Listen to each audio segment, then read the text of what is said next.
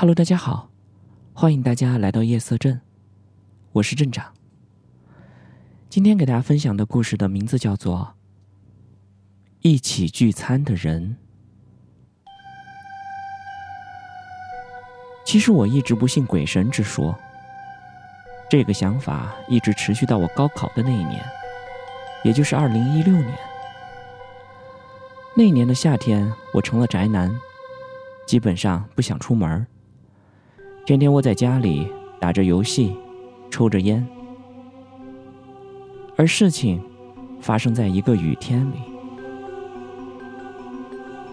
因为我们这里特别的闷热，我很希望能够下一场雨，那样很舒服。而且我也很喜欢雨天。那天像往常一样，醒了之后就打游戏，一直打到了晚上。母亲让我去我大爷家吃饭，也算是大爷给我准备的升学宴吧。这本来是一个很开心的饭局，可是结果却出了意外。临近酒场结束的时候，姐夫去了一次厕所，回来了以后感觉特别的别扭，有时候就会盯着某一处，却想说什么，最后什么都没说出来。总之，这让人感觉很不舒服。不过大家没有在意，继续的把酒言欢。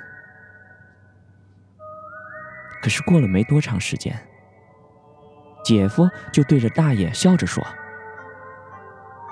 哎，刚才出去的那个人是谁啊？”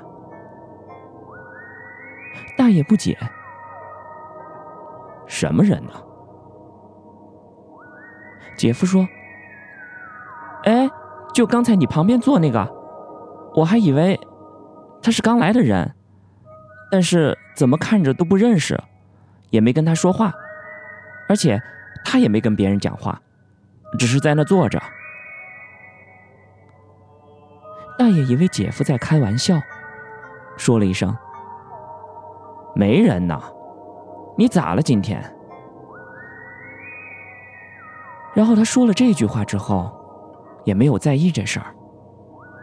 听到了这儿，姐夫认为大爷没在开玩笑，而且他的脸色开始不好了起来。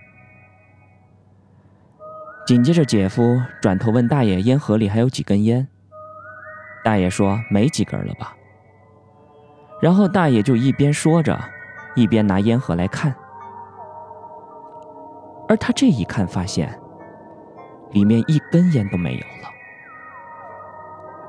大爷当时还奇怪，说：“啥时候抽完的呀？”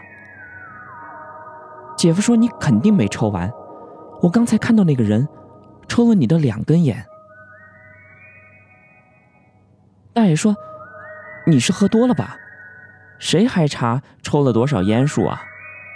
可能是我自己记错了。”大爷不以为然。姐夫接着又说：“抽烟的数肯定不会记，但是你烟盒里有没有烟这事儿，你应该清楚吧？”说到了这儿，大爷的脸色也开始严肃了起来。刚想说什么，忽然又闭上了嘴。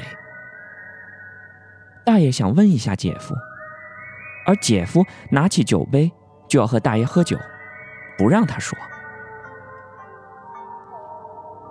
喝完了这杯酒，姐夫就给大家说：“今天太晚了，明天还要上班。”于是拉着我姐就要走。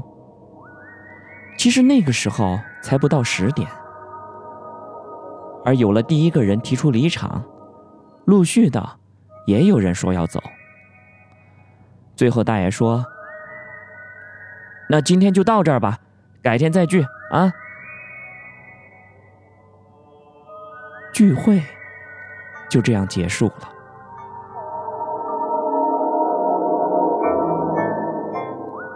等到了第二天，在我们家庭群里，我姐夫才说出了原委。之所以要拉着我姐走，也是因为想让大家因为他们的离开而早点散去。